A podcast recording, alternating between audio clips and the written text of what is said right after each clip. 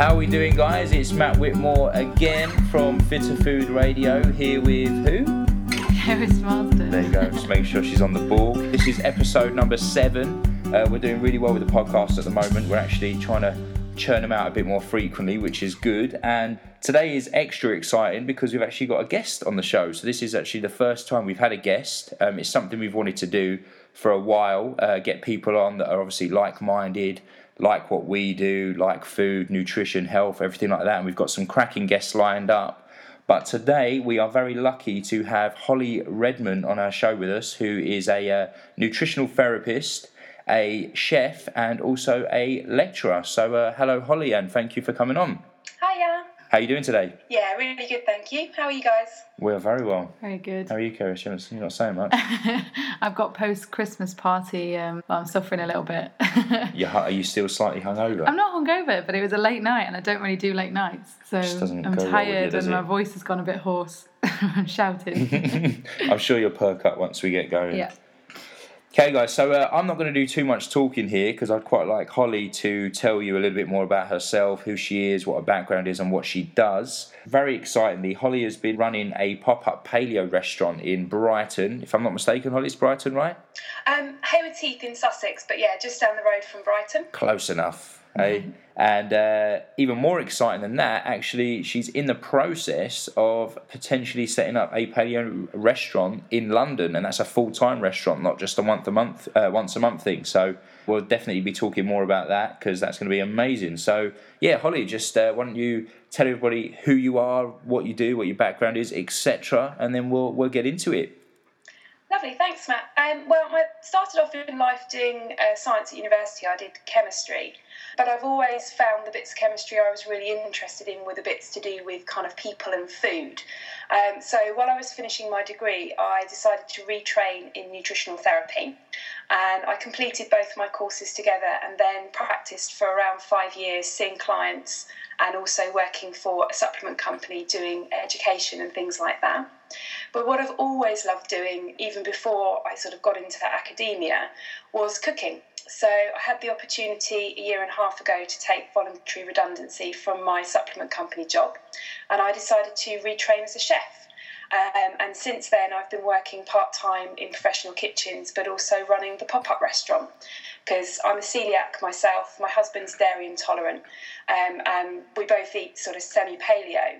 And I really wanted to create an eating experience that was based around helping people enjoy food again that had to follow a specialist diet. Wow, God, Awesome. you've, you've been busy. Um, one thing I was going to ask: How did you actually come across um, paleo specifically? Um, was that when you were training as a nutritional therapist? No, when I was training, it was more sort of the whole food nutrition approach. But sort of through clinic, I was working a lot because I specialised in digestion. Was working a lot with people, whereas finding first that a gluten-free diet was really helping, um, and then I was finding that people were cross-reacting to a lot of foods. So I was kind of prescribing a paleo style diet more from the point of view of, of stopping cross reactivity than anything else. Um, and I started to look at what I was recommending, and that was when Loren Cordain and the likes of Robb Wolf were starting to look at, at the paleo diet in more detail. Started reading around it and thought this just makes a whole lot of sense. Um, so obviously, I had a label for what I was already instinctively doing for my clients that had autoimmune diseases and lots of you know disordered gut issues, um, and it kind of all scaled from there really.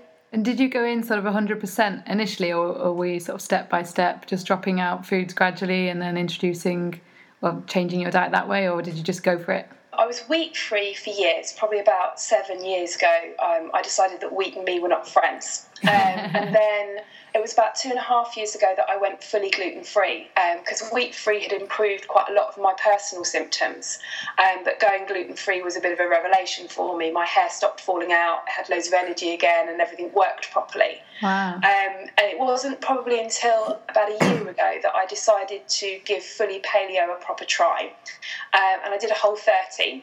Um, felt amazing out on the other side of it and decided that actually this way of eating really suits me. And I'd now say that I'm probably paleo about 95% of the time. We're so going to ask what the 5% is. Uh, yeah, you know that's coming. Um, Five percent is probably um, sort of treat foods. So I'm always gluten free.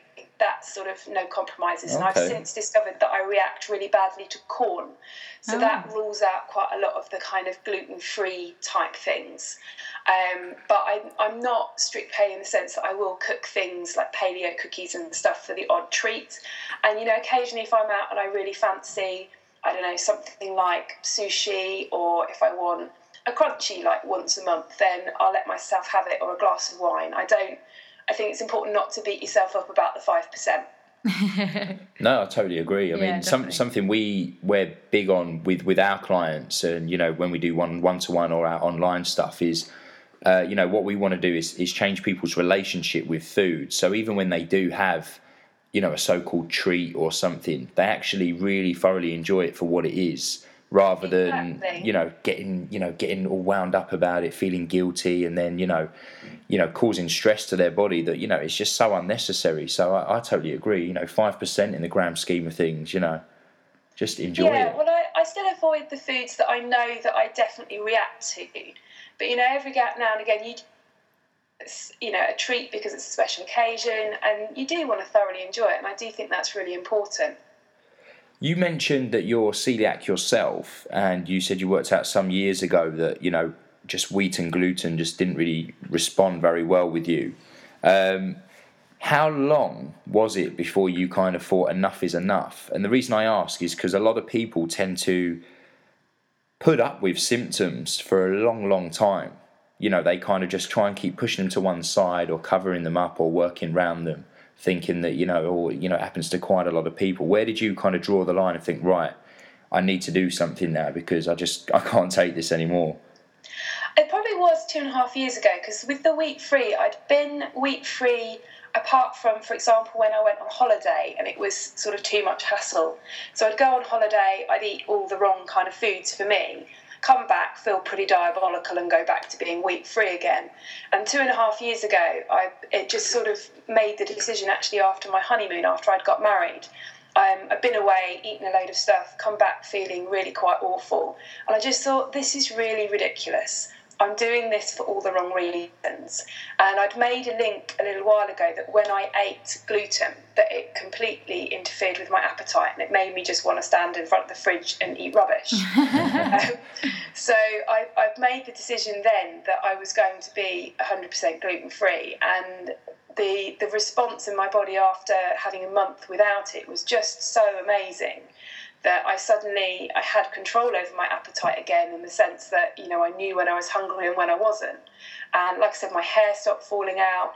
My performance in the gym just went through the roof. You know, my muscles wouldn't fatigue as early, had stamina that went on for hours, and just generally felt so much better um, that I've never looked back. And it's since more recently I've been experimenting with paleo that I've discovered other foods that perhaps cause more of a response in me that were in the background before that I hadn't realised. So I know, for example, now that corn is a problem for me, but I'm fine if I have rice occasionally. So, so how would your body respond then? You know, if you ate a corn on the cob right now, what would happen? Um, initially, it would just be sort of a little bit of digestive discomfort. I get a very sort of specific pain that I associate now with foods I don't eat that's very low down in the abdomen. But what tends to be more of a knock on effect for me is later on on my mood and my emotional state. Is that if I eat something that doesn't agree with me for about three days afterwards, I'll be really quite grumpy about it and not very nice to live with, as I'm sure my husband will attest to. oh, oh, when, um, I, might have this wrong, but were you originally a vegetarian as well at some point? Did I hear you Yeah, so I was vegetarian for about 11 years, and I have to say it was probably the worst health decision of my life. Oh, wow. Um, I was vegetarian because I don't agree with the way that we kind of mass farm animals to be eaten. Um, but being vegetarian for me wasn't sustainable. Um, my muscle quality was appalling. I had no energy. Um, I just looked absolutely, you know, awful and pale and tired all the time, and was borderline anemic, probably because I was gluten sensitive as well. Um, and it was, it was talking to another nutritional therapist, actually Alex Ferretti, and he said, "Look, you're just not designed to be a vegetarian." And I've been thinking for a while that that was probably the case, but I had to kind of get my head around the ethical side of things. Of course, and yeah. I guess that's really why I've kind of ended up in the paleo camp because it's so focused on choosing kind of grass fed, outdoor reared meat that's had a good life that I can kind of ethically see the sense in that as well and still eat food that now really suits my body and allows me to build muscle and have loads of energy. That's really interesting because also, I mean, we have clients that approach us who are vegetarian, and, and I think it was actually one of um, somebody else mentioned this to me, and it was a really good point that when you point highlight to a vegetarian that actually making a demand for meat that's well reared actually makes more of a statement than being vegetarian in some ways because. Um, you know, obviously, no one. We're never going to turn everybody to be vegetarian, but you can create a movement for, you know, sort of, you know, let's avoid the supermarket meat. Let's go for, you know, go back to farms and try and get meat reared properly, grass fed, just how it should be. Exactly, yeah. And I do firmly believe that we are designed to eat meat. It's just that everything's become so over processed and the, the idea that we've got to, you know, feed cattle bucket loads of grain to fatten them up as quickly as possible. Just Yeah. it's so counterintuitive really. Thing is, though, it is a tough one, isn't it? Because I mean, don't get me wrong. I mean, ninety-nine percent of our clients are meat eaters. Yet we do have the odd vegetarian that comes into the mix, and that wouldn't you say like such a hard battle is when someone's got such a strong belief against eating meat. You know, like uh, like you mentioned, yet you can see that their health is is suffering uh, because of that you know, it's a it's a real tough kind of cookie to to to bite into because you obviously you don't want to offend the individual, but at the same time, your goal is to to make them healthy and to thrive and, and feel awesome every single day. I mean, have you ever had that problem? Yeah, I mean, I, I certainly when I was working as a, a nutritional therapist in a clinic, you, you get two sorts of, of people. You get those that are vegetarian for what they consider to be health reasons. And generally speaking, there's quite a lot of evidence to persuade them that perhaps eating even a little bit of meat might be good for them. Um, but those that are, are truly ethically opposed to eating animals, um, that's a very personal choice, and it's Yeah. something I guess you just have to work around really. Um, and you know, focusing in on making sure they're getting the best quality protein and things that they can from vegetable foods. Wow. Um, okay, so tell us about um, Pure Taste. How did that come about? That's your pop up restaurant. Yeah, so when I sort of started getting into chefing, the, the restaurant that I was working at, um, they were quite interested in the gluten free because obviously it's a growing market. So I'd started to, to develop some gluten free recipes for them to use in the restaurant. Um, and then they decided that they wanted to do a gluten free and dairy free um, night themselves. So I helped them to design a menu um, and cooked in the kitchen on the night to make sure that everything went smoothly, and it was a huge success. So then the guys in the kitchen were nagging me for a couple of months, um, saying that I should really do a pop up. Um, and I kept sort of thinking, well, I kind of want to do this, but I'm not sure how to go about it. Um, so the obvious solution was to actually do it at the restaurant I was working in. So I managed to persuade Jeremy, who owns the restaurant, to let me have it just once a month on, on what would normally be a quiet night for them. Um, and I decided rather than just doing gluten free, that I really wanted to embrace all the, the specialist diets, all the people that when they go out for dinner feel like the Spanish Inquisition with the waiter and have to make lots of changes and take lots of things off their plate. So I went in for paleo, um, you know, grain free, dairy free, sugar free, legume free, gluten free options, um, and also put it out there that if people had other allergies or intolerances, that provided they let me know, I'd do my very best to create dishes that were exciting for them. What's the hardest one? Has anyone ever been sort of, you know, come along with nut allergy, egg allergy, like everything allergy, and you had to work around it? I think the hardest one was a lady that was on the paleo autoimmune protocol. Oh yeah, yeah. So it was no nuts, no seeds, no kind of sweeteners of any sort, Oh, wow. um, no eggs, just literally like animal protein, vegetables, very, very clean stuff. But we were actually able to cater for her and even produce a dessert because she Oh, wow. gave me like two weeks' notice. So it meant getting my thinking cap on. But that's actually what I love about this. I like the challenge of creating things for people Yeah. because I know how miserable it can be going out to eat, God, you food have taken to. away. You have Um, like so a- I really like creating what I consider to be like a proper dish for somebody out of what they can eat. I was going to say, if you can create an autoimmune special menu, I think you, you really would sell that night out completely. You'd have to. You'd probably have to open more restaurants. yeah, definitely. Well, that's the plan, you see. We're hoping that if this one goes well, that we can roll it out sort of in all the major cities in the UK. Gosh, That sounds amazing. Yeah, that would be amazing. Thing is, is like because we've always said. I mean, because I, I love cooking. I always have loved cooking ever since I was a kid. Um, I can't say I ever had a goal to be a chef. Um, I it just didn't really occur to me, but I did just enjoy cooking and creating new recipes. Uh, but for me, you know, I'm I like taking the easy route. You know, the, the easier the recipe, the the better. And that was kind of like what we tried to do with our Fit Food book was to kind of show people that you could knock up really quick recipes, but also taste great and are nutritionally dense. Um, and w- when we entertain with guests, and I think like we've probably had the most about twelve people round to our flat. Yeah. I mean, it's just chaos, isn't it? Trying to cook for that many people, and my cortisol levels go through the roof. So, what's it like, you know, on a night when you're catering for a dance site more than twelve people and getting all these different uh, meals ready? It's a very different way of cooking. Um, I mean, I obviously I didn't really know what I was letting myself in for, but I'd started to volunteer in a professional kitchen way before I decided to retrain. Um, and there's a lot of sort of tricks of the trade that make it a lot easier to produce food en masse. Um, so that definitely helps. And on the actual pop-up nights, I do have a, a team of chefs that work with me.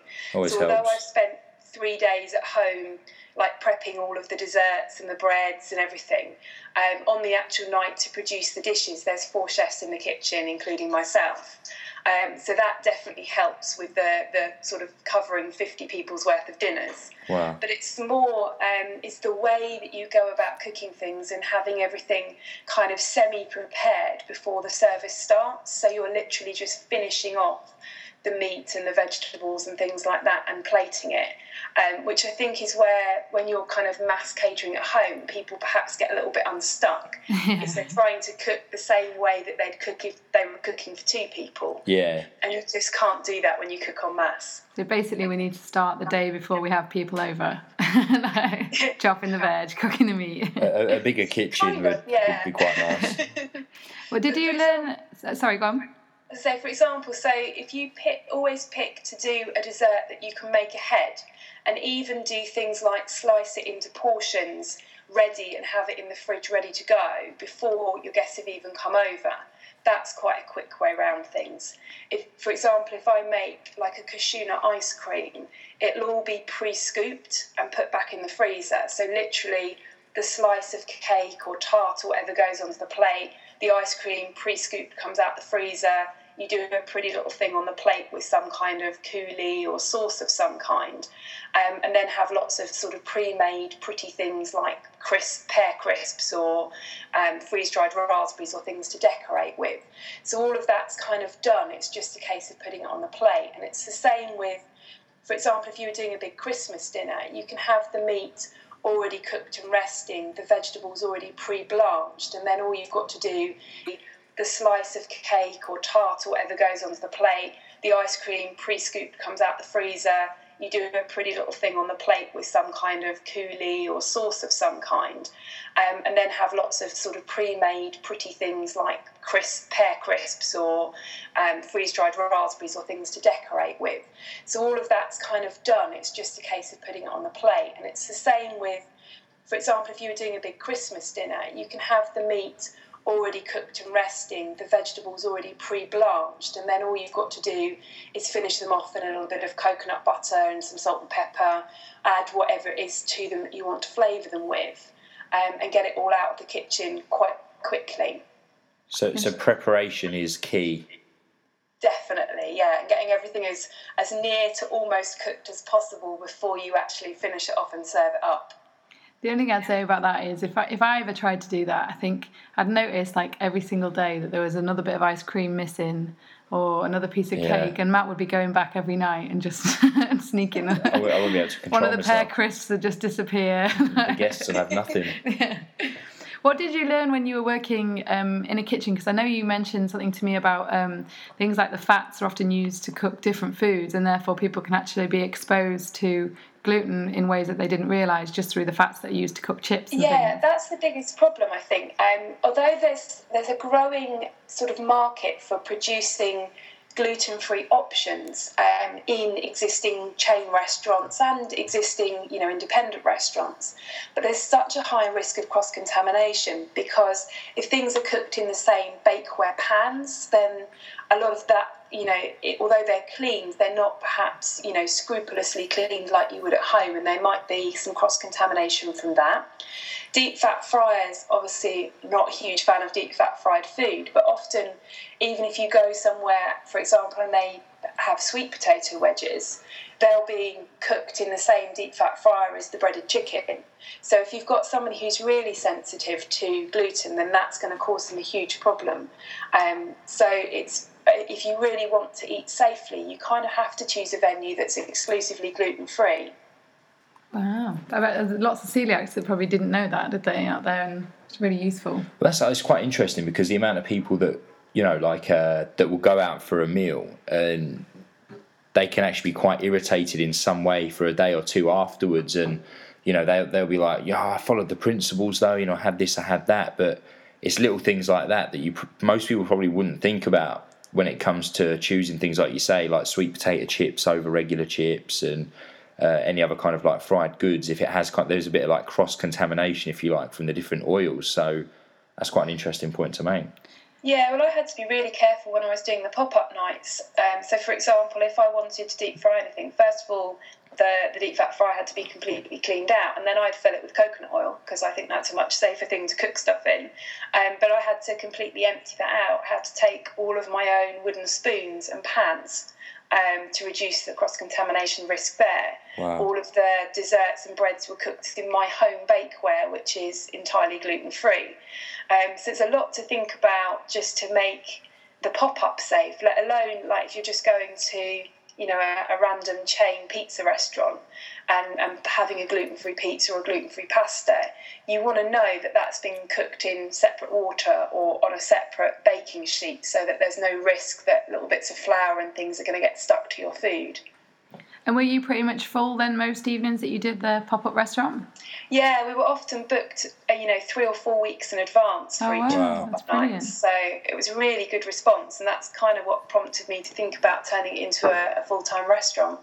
So, what about uh, alcoholic beverages? what were, were, were, diners having some uh, top quality vino with their meals, or what? Yeah, I mean, the, the alcohol side of things was handled by the restaurant itself because I don't have uh, an alcohol license. Um, and that was part of our agreement was that they would get the revenue that went over the bar. Um, but I'm very lucky because they're a very good restaurant. They've got an amazing wine list, so lots of you know really nice, super quality red wines. And I have plans for the pop up to have uh, for the full time restaurant to have an exclusively organic and biodynamic wine list. Oh yeah, um, awesome. And, a whole cocktail menu designed around therapeutic herbs and um, sort of fruits and things like that. So proper healthy cocktails, but with an alcoholic twist or non-alcoholic twist, depending on how you sit on the fence. There's going to be a massive queue out the door for this. I can see it already. Let's hope so. so you've been. I mean, how many pop-ups have you done now? Um, I've done it for 10 months. So I started in February uh, this year, and the last one was November. And the restaurant's now got all their Christmas bookings and things. So because I'm hoping to be working on the my own restaurant by the beginning of next year, um, I'm sort of finished for pop up nights for the moment and just looking to focus on the end goal of a proper restaurant now. That makes sense. So, speaking of the uh, fully fledged restaurant. How how are you planning on making this move to from a, a once a month pop up to a fully fledged restaurant in London of all places? well, for the last few months, I've been busy sort of writing business plans, talking to banks, talking to investors, um, looking at personal loan options, maybe selling a kidney, that. um, I think I've got about sort of 75% of the, the capital I need. Um, and over the last couple of weeks, I've also launched the project on Kickstarter to try and get the little bit of extra money I need to, to get a really good location because it's, it's really important to me that the restaurant is, is as accessible as possible, which is why I've gone for London. Um, and I want to be really near good transport links because um, the key to this is that people can come easily and, and get to us and enjoy themselves. Where will it be in London? Is, it, has that been decided yet? Um, it's not totally decided because the London property market moves really fast. So once I've got all the money in the bank, I'll then be able to kind of look at properties properly and, and put offers in. Um, but in order to do my research, I was looking at properties mostly around sort of south and southwest London. So I've been looking in sort of Clapham, Fulham, Notting Hill type area. Um, but I've also seen some quite nice ones around Shoreditch. So it really just depends on what's available at the time time um, and what's the easiest transport link wise to get to. There's quite a lot of uh, retail space in Forest Hill. Yeah. if you fancy checking that out, it's quite cheap as well in comparison to Clapham. We'd be there every night, wouldn't we? that, that could be quite lethal, actually. Do you have a name for the restaurant yet?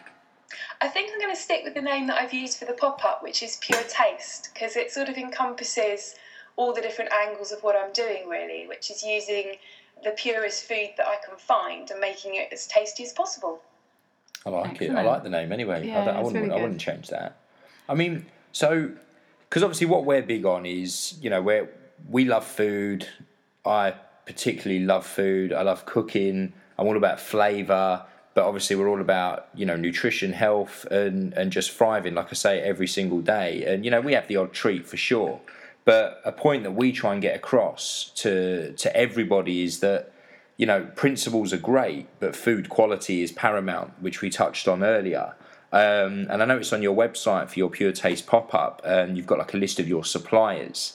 Um, so what what what kind of uh, things do you look out for when obviously getting ingredients in from suppliers? Because obviously you're not going to get any old tut, you know, just because it's cheap and you get a bigger markup. You know, there's obviously going to be a uh, an element of quality there. So, what kind of things do you look for, and, and what are some examples of where you may get your meats, poultries, vegetables, etc.? Yeah, I mean, certainly from the, the meat point of view, I think that's possibly the most important thing. Um, I've been very lucky because I've been doing the pop up at an existing restaurant, I've had the ability to use all of their meat suppliers. Um, which means it's been local, but it's also you know very very good quality stuff so um, i get like south downs lamb that's been reared on the south downs purely outside eating grass um, you can get really good quality you know uh, grass fed beef and also quite a lot of wild game in our area as well. Um, so on my last pop up night, I did venison that had come straight from Balcombe Estate, which is just down the road. Um, and I know obviously it's had a really fair nothing but live outside and do what deer normally do. And it just comes in and you can smell how wonderful the quality of it is. Um, so once I move up to London, the intention would be to just find similar suppliers up there where you know that A, the animals had a fair life, and B, that it's been raised in a way that's going to make the meat optimally nutritious. Um, so, outdoor reared, plenty of grass in the feeding pattern, and where game wild if possible, or certainly minimally reared in the sense of not being fed things it wouldn't normally eat when it was outside on its own. Wow. And then with things like um, nuts, do you have to sort of go an extra mile with nut flours because of the gluten free aspect as well? or? Yeah, I mean, always with supplies, you have to check for cross contamination issues.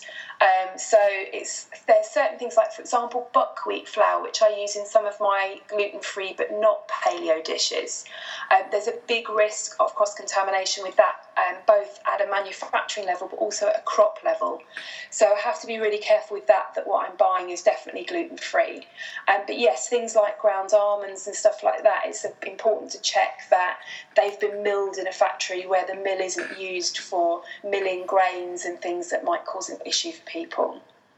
So on the on your menu, you've got sort of paleo uh, dishes and then sort of when you said non-paleo, but then you're using sort of gluten-free flours. So there's is a difference. Will it be in the restaurant the same as the pop-up different meal, different meal choices?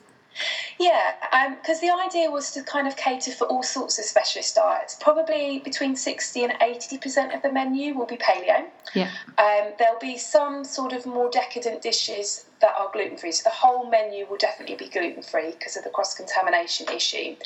And I think it's nice to have a few of those sort of unusual gluten-free options because then people that want to off-road a bit from the paleo and have a treat that's not going to completely wreck them can have something like a frangipane tart or a focaccia type bread and know that they're having something that's nice, but it's still gluten free and, and, made from good quality ingredients.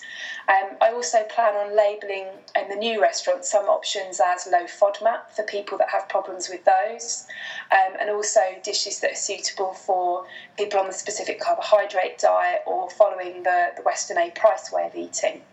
That's amazing. That'd be wow. absolutely fantastic. I'm going to get Matt on the low FODMAP one because he always gets terrible wins. So not always, especially just, just when I'm naughty.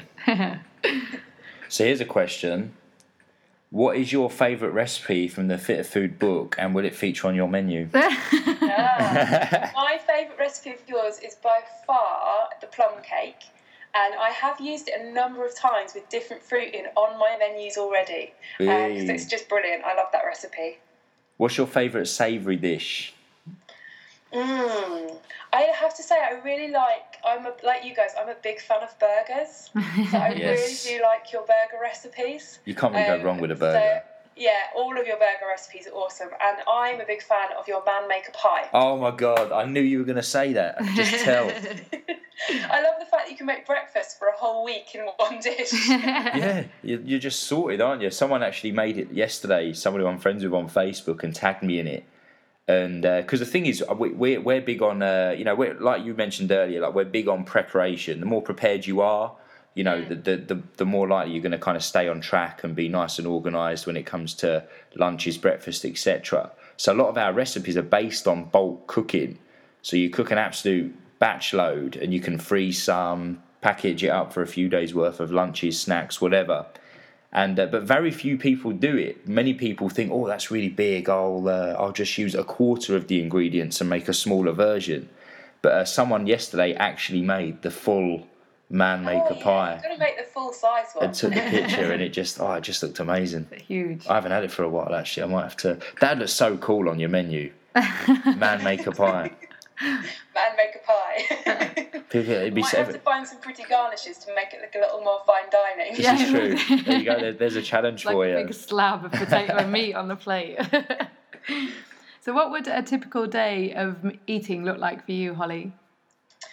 Okay, well, uh, this morning I had like a chorizo, pepper, mushroom, um, kind of saucy stir fry, which I poached eggs into. Oh, nice. Um, so that's kind of oh, that's quite a common breakfast. We quite often have uh, burgers and butternut squash wedges for breakfast, Ooh. or like smoked salmon and scrambled egg, or um, like sauce, your sausage stuffed peppers. I really like that recipe, so that's quite a, a common one for us. Um, lunches tend to be soupy, salady type things. So today we've got like tomato and basil soup with white fish in. Um, so we'll probably have that with some like vegetable crudités on the side, uh, maybe half an avocado, something along those lines.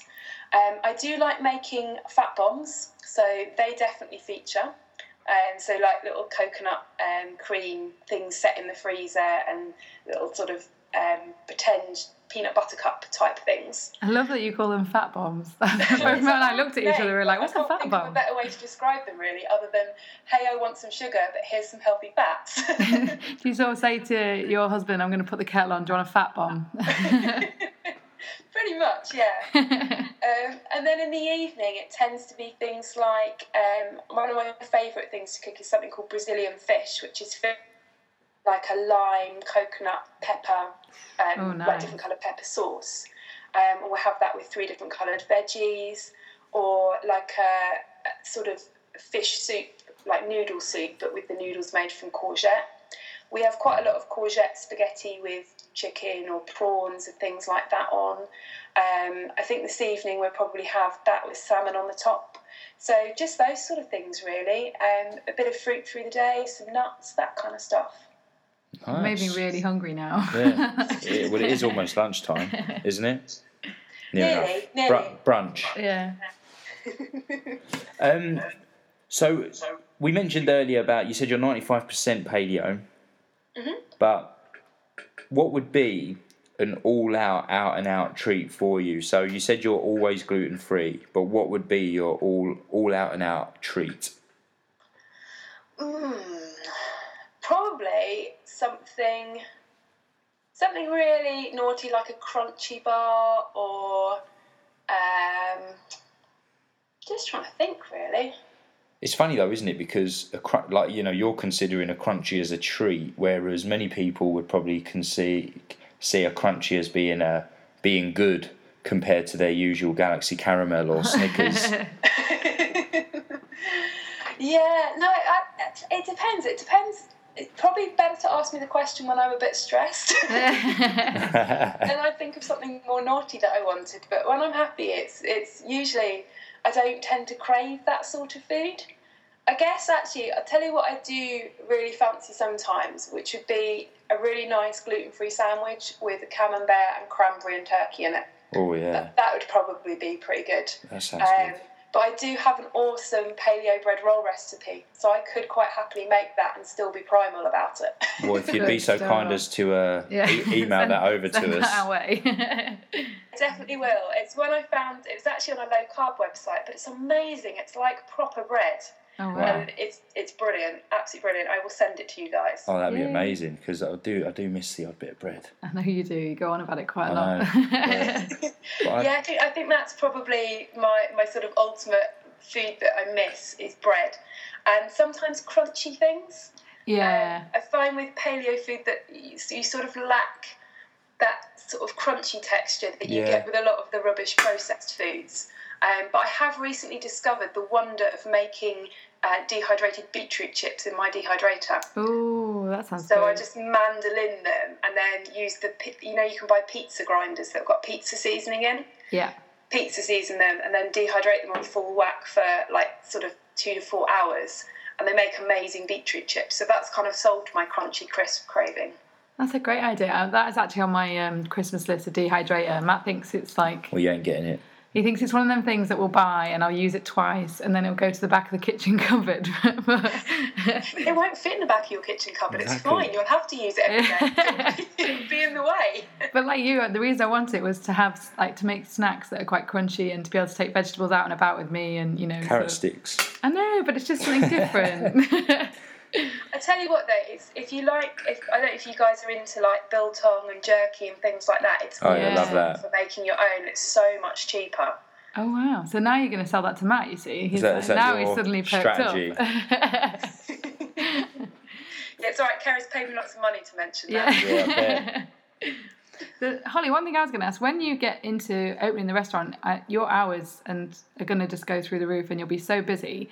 So how will you sort of maintain the way that you eat? What's you know, will you sort of just do loads of batch cooking, or will you be in the kitchen just should just eating eat at the restaurant eat the all the time. restaurant food, or Well, to be honest with you, my hours have been kind of all over the place for years. So I'm fairly used to being kind of prepared. And, and that's actually why I've got a copy of your cookbook as well. It's because I, like you, when I'm cooking for myself, it's not all fine dining and pretty stuff. It's got to be practical, tasty, quick to make. So I think the good thing about restaurants is you don't normally start until about nine in the morning. So I'll still be able to get a really good breakfast in, and that's definitely the most important meal of the day for me. Um, and I think there's quite a lot of kind of picky things that you can do for, for lunches where you can just shove like olives and vegetable sticks and a bit of jerky in a lunchbox and you're sorted.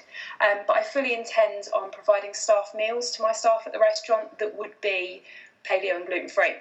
Um, so that will cover the days where I'm working on shift. Um, and I think with when you're cooking professionally, you have a choice. You either do staff food just before the lunch service service or afterwards. And I think from a body clock point of view, it works much better doing it before the service. yeah, So I'd be providing staff meals then. And obviously on my days off, um, just cooking the way that I normally do now for Matt and I. God, I'm going to go apply for a job. Yeah, is there any, any vacancies? yeah, sounds amazing.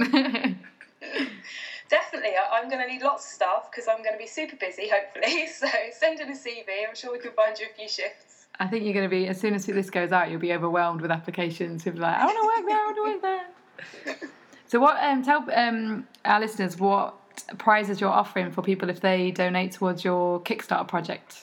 Because there's some great so it's everything from so I've just been working on my own sort of mini e-cookbook, which has got some of the recipes in that I used at the pop-up. Um, so for those people that are interested in like really dressing up their paleo food to do like a proper dinner party that will impress their non-paleo friends and family, um, the e-cookbook's an option.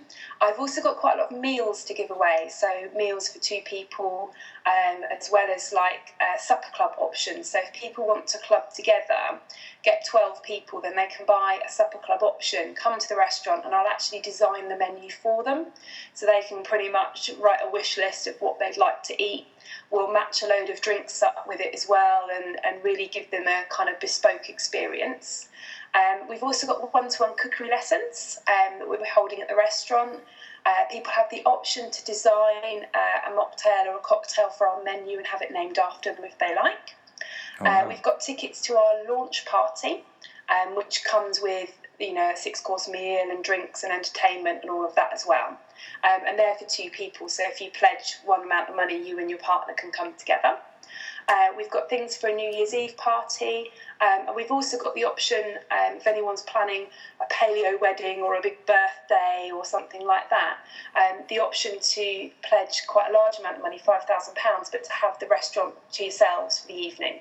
Um, I'll design you a menu, we'll throw in some entertainment and the drinks, um, and basically you can have the, the venue exclusively. That sounds Oh, wow. amazing. We can't decide which one to go for, can we? We keep looking at it, going, which one, and then we disagree. Just go for, just go for one of each. yeah. Well, what I have, what I'm just about to um, email my current backers and say is with Kickstarter, it only allows you to pick one reward. But if people want two things, if they just pledge the joint amount and email me through Kickstarter, I've got a running spreadsheet of people that actually want two things. Right. So that makes it easier for you guys, and that's absolutely fine. Just let me know, pick one reward, let me know what you've pledged and what you want for the second one, and I can happily add it onto the spreadsheet and make a note of it so that everyone gets what they want. Yay. Amazing, isn't it? Right, so we've had a good chat about the uh, the pop up and the fingers crossed soon to be restaurant, uh, which is going to be absolutely epic. I can tell, but um, I don't want the listeners forgetting that you are uh, um, a, a- lecturer at um, numerous colleges. Is that right? It's not just it's not just uh, CNM, is it? No, I, I lecture at both CNM and the um, CNELM, which is a college in Wokingham um, as well. So I, I'm sort of all over the place doing bits and pieces. Oh, that is amazing. Can you still hear me? Sorry, the sound just tripped out a little bit then. Yeah. Oh, awesome! I, could, I didn't know if you had stopped talking or if it went, but uh, but um, I mean that that is so cool to know that you know you've got someone cooking your food that actually knows a hell of a lot about the body and nutrition. I mean, you couldn't really be any in any safer hands, could you, when dining out? Well, that's why I wanted to do this really, because I think that's the biggest problem is you can go out and you can ask lots of questions and modify everything on the menu, but most people that do that don't feel fully confident that they've A, been listened to, or B, that the person in the kitchen has the knowledge to actually apply what they've asked for. The number of times I've eaten out somewhere and they've said, oh no, sorry, that's not gluten free, and I've asked why, and they've said, because it's got butter in it. And you just think, oh, these people really don't get it. And I think that's why this is I'm so passionate about this is because I understand how that person feels sat in that chair waiting for their food and I want them to have the confidence to know that the person in the kitchen has trained her team so that when somebody says, you know, I'm on the autoimmune paleo protocol, I can't have all of these things, that the people in the kitchen will actually pay attention and think, well, you know, how can we make this suitable for that person? What can we do to make their experience enjoyable and safe? And so, after you've got your sort of five restaurants successfully running, where do you think you'll go next after that? Probably to collapse in a big heap somewhere. I really don't know. I think the plan at the moment is to get sort of five or six venues open. Um, get them really self-sustaining so that the people that are, are running them fully you know knowledgeable and clued up on the philosophy and really know what they're doing. And then see where i'm at really. I'm I, something i like to grow as a person. So i think once i've got to that stage i'll probably have another project brewing or something else that i'll be wanting to do. So i guess watch this space I think it'd be your, your own line of dehydrated snacks, biltong, beet. Yeah. well, that's a plan for the restaurant anyway. You see, we've Oh, got wow. lots of like side plans to have products in the shop, um, both stuff from outside suppliers that are suitable for all the different diets, as well as things that we can easily make in hired kitchen space. The sorts of things that you can't buy out and about very easily, um, but and produced in a way that you know is safe to eat for the diet that you've chosen to follow. Ah, Wow. You need to get some little, um, you know, in every London station, if you could just have a little um, to-go stall, Little kiosk paleo thing. to-go kiosk, that Yeah. would be amazing. That would Yeah, that be- would be awesome. It'd make life so much easier for so many people. Yeah, please do that. You can write the business plan for that bit. How about that? Ah. it's not my forte at all. Get, get me Scotch eggs on there. yeah. eh? So, in a nutshell, now, so uh, moving away from the restaurant a little bit, um, if you was to kind of just give a little bit of wise advice to our listeners, you know, about just health and nutrition in general, like I said, just in a nutshell, what what's kind of your approach when it comes to to food and health? I would say the most important thing that you have to learn to do is to listen to your body because it definitely knows best when you get back in tune with it and listen to it. Um, I know they've done experiments with, with toddlers where they've like given them free reign over a whole range of foods, and they've actually eaten quite a balanced diet because your body does know what you need. It's just that in modern life, with so many signals from marketeers and so much processed food and all these supernormally stimulating things out there, we lose sight of that. So I think if people just take the time to slow down, really enjoy what they're eating and listen to the signals from their body, then they'll start to make the right choices automatically. That's great. That's I like really uh, good. Yeah. People far too often just ignore what their body's telling them, or worse still, they perceive it as normal, which is something that you know, like people just think it's, it's oh, everybody farts loads, everyone gets bloated after eating, and and things like that, and people just think it's the norm when in fact it's not. It's actually your body giving you a solid sign that something's not quite right. Exactly. It's interesting. I was actually speaking to somebody at the weekend um, at our Christmas party, and he's a bit, you know, how you have the odd person who's a bit against paleo and starts to argue. You know, Loves a bit of gluten. he did keep saying, "I just love gluten," um, but um, he was just, just sort of saying, you know, we've been eating these foods for thousands of years, and we're just doing fine on them. Um, I and don't, I don't know about that. and I said, you might feel fine, you might feel healthy. I said, but at some point, I'm sure your skin, you know, you might get eczema or, you know, skin problems or maybe even asthma. And it turns out he said, well, I actually have eczema, but, you know, I'd rather have a bit of eczema and eat bread. There you go. and I said, you're, you're, I'm sure you're going to change your mind in in a few months, years, maybe, but you'll definitely, you just need to experience optimal health and then you'll want it. Thing is, Yeah. everyone's got their own priorities, and Yeah. you know, if his priority is that, Is then then, that, then that's fine. But it was actually interesting. Uh, someone who I'm friends with on Facebook uh, overheard a conversation in a restaurant between two women, and uh, one of them was whinging to the other, saying. I just can't lose weight. I feel like crap all the time. I've spent an absolute fortune on shakes, on these different kind of uh, diet protocols, and I just can't lose weight. And they glanced over, and the whole time that she was whinging to her friend saying that, she was like tucking into crisps and deep, deep, deep fried calamari and, and God knows what else, and, and drinking like glass after glass of wine. Yeah. And uh, it's just it, it's just the irony of you know someone kind of in a state where they're like, oh god, I'm just so fed up. I just you know just nothing's working. Meanwhile, they're they're stuffing their face with all the the wrong things. But I think it is just each to their own, and the time will come. I always say like you know because it, it's not always the case that when someone comes to you that they are necessarily in the right frame of mind to make the changes that are required. You know, And it's- that's the thing. You can, you really can only help people that that want to be helped. Hundred percent. I mean, it's it, it's one of those things. I mean, we have no kind of qualms in turning people away, do we? And just saying, look, I don't think you're in the right place at this moment to get where you want to be. You know, come back to us when when you're really ready. Because when you're really ready, you'll you'll just know, and you'll just have a whole different mindset and a whole different approach to to nutrition and health. But I think also that I mean the tides are changing a bit now, but you do have to, as you've mentioned, you're you're sort of up against pharmaceuticals and food industry who are constantly telling people other things. You know, this will fix you, and that's better for you, and this is healthier, and then you're trying to argue, no, actually, it's probably making you sicker. It's making you feel worse. So the more people that are shouting the same message, and, and like it's great what you're doing, Hollywood, the restaurant, and hopefully we're going to have the kiosks coming soon. I really, really want that. We're going to start a movement. yeah then the easier yeah, I think a big part of what I'm trying to do is also to show people that eating in a way that's you know supportive of your health and your energy levels and, and all of those things doesn't have to be boring. Mm-hmm. Yeah. I think there's this 100%. big misconception that healthy eating has to be restrictive and boring and dull and in some way like some kind of purgatory it's and it doesn't you know you can eat amazing things and if you do listen to your body it'll tell you what you want to eat and when you want to eat it yeah definitely. no exactly i mean well that's exactly why we wrote the book because you know we wanted people to stop thinking that uh, chicken and steamed broccoli was the way forward if you wanted to lose weight and be healthy. So we're, we're totally with you on that one.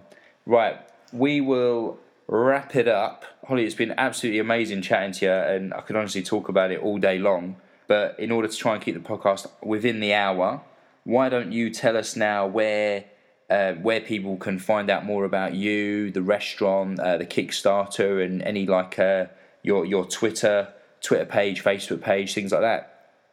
Okay, well, first of all, to support the campaign on Kickstarter, just go to kickstarter.com and if you put paleo or gluten free into the search bar, then you should find my project, which is opening the UK's first gluten free and paleo restaurant. Alternatively, you can have a look at the website for my pop up, which is www puretastepop-up.co.uk. Um, that's got all the information on there about what I've been doing so far, as well as a link to the Kickstarter. The same thing for Facebook, it's Pure Taste Pop Up and at Pure Taste Pop Up on Twitter. Awesome. Brilliant. Um, well, yeah, Holly. Once again, thank you so much for coming on. It's been it's been lovely chatting to you, and uh, no doubt. I mean, I'm yet to meet you. Keris actually knows you. Yeah, you're my lecturer, one of my lecturers. So uh, yeah, hopefully I'll, I'll meet you soon whilst dining on your fine cuisine. Lovely. Thanks ever so much for having me, guys. Brilliant. Have a good day. Cheers. Cheers. Bye. Bye.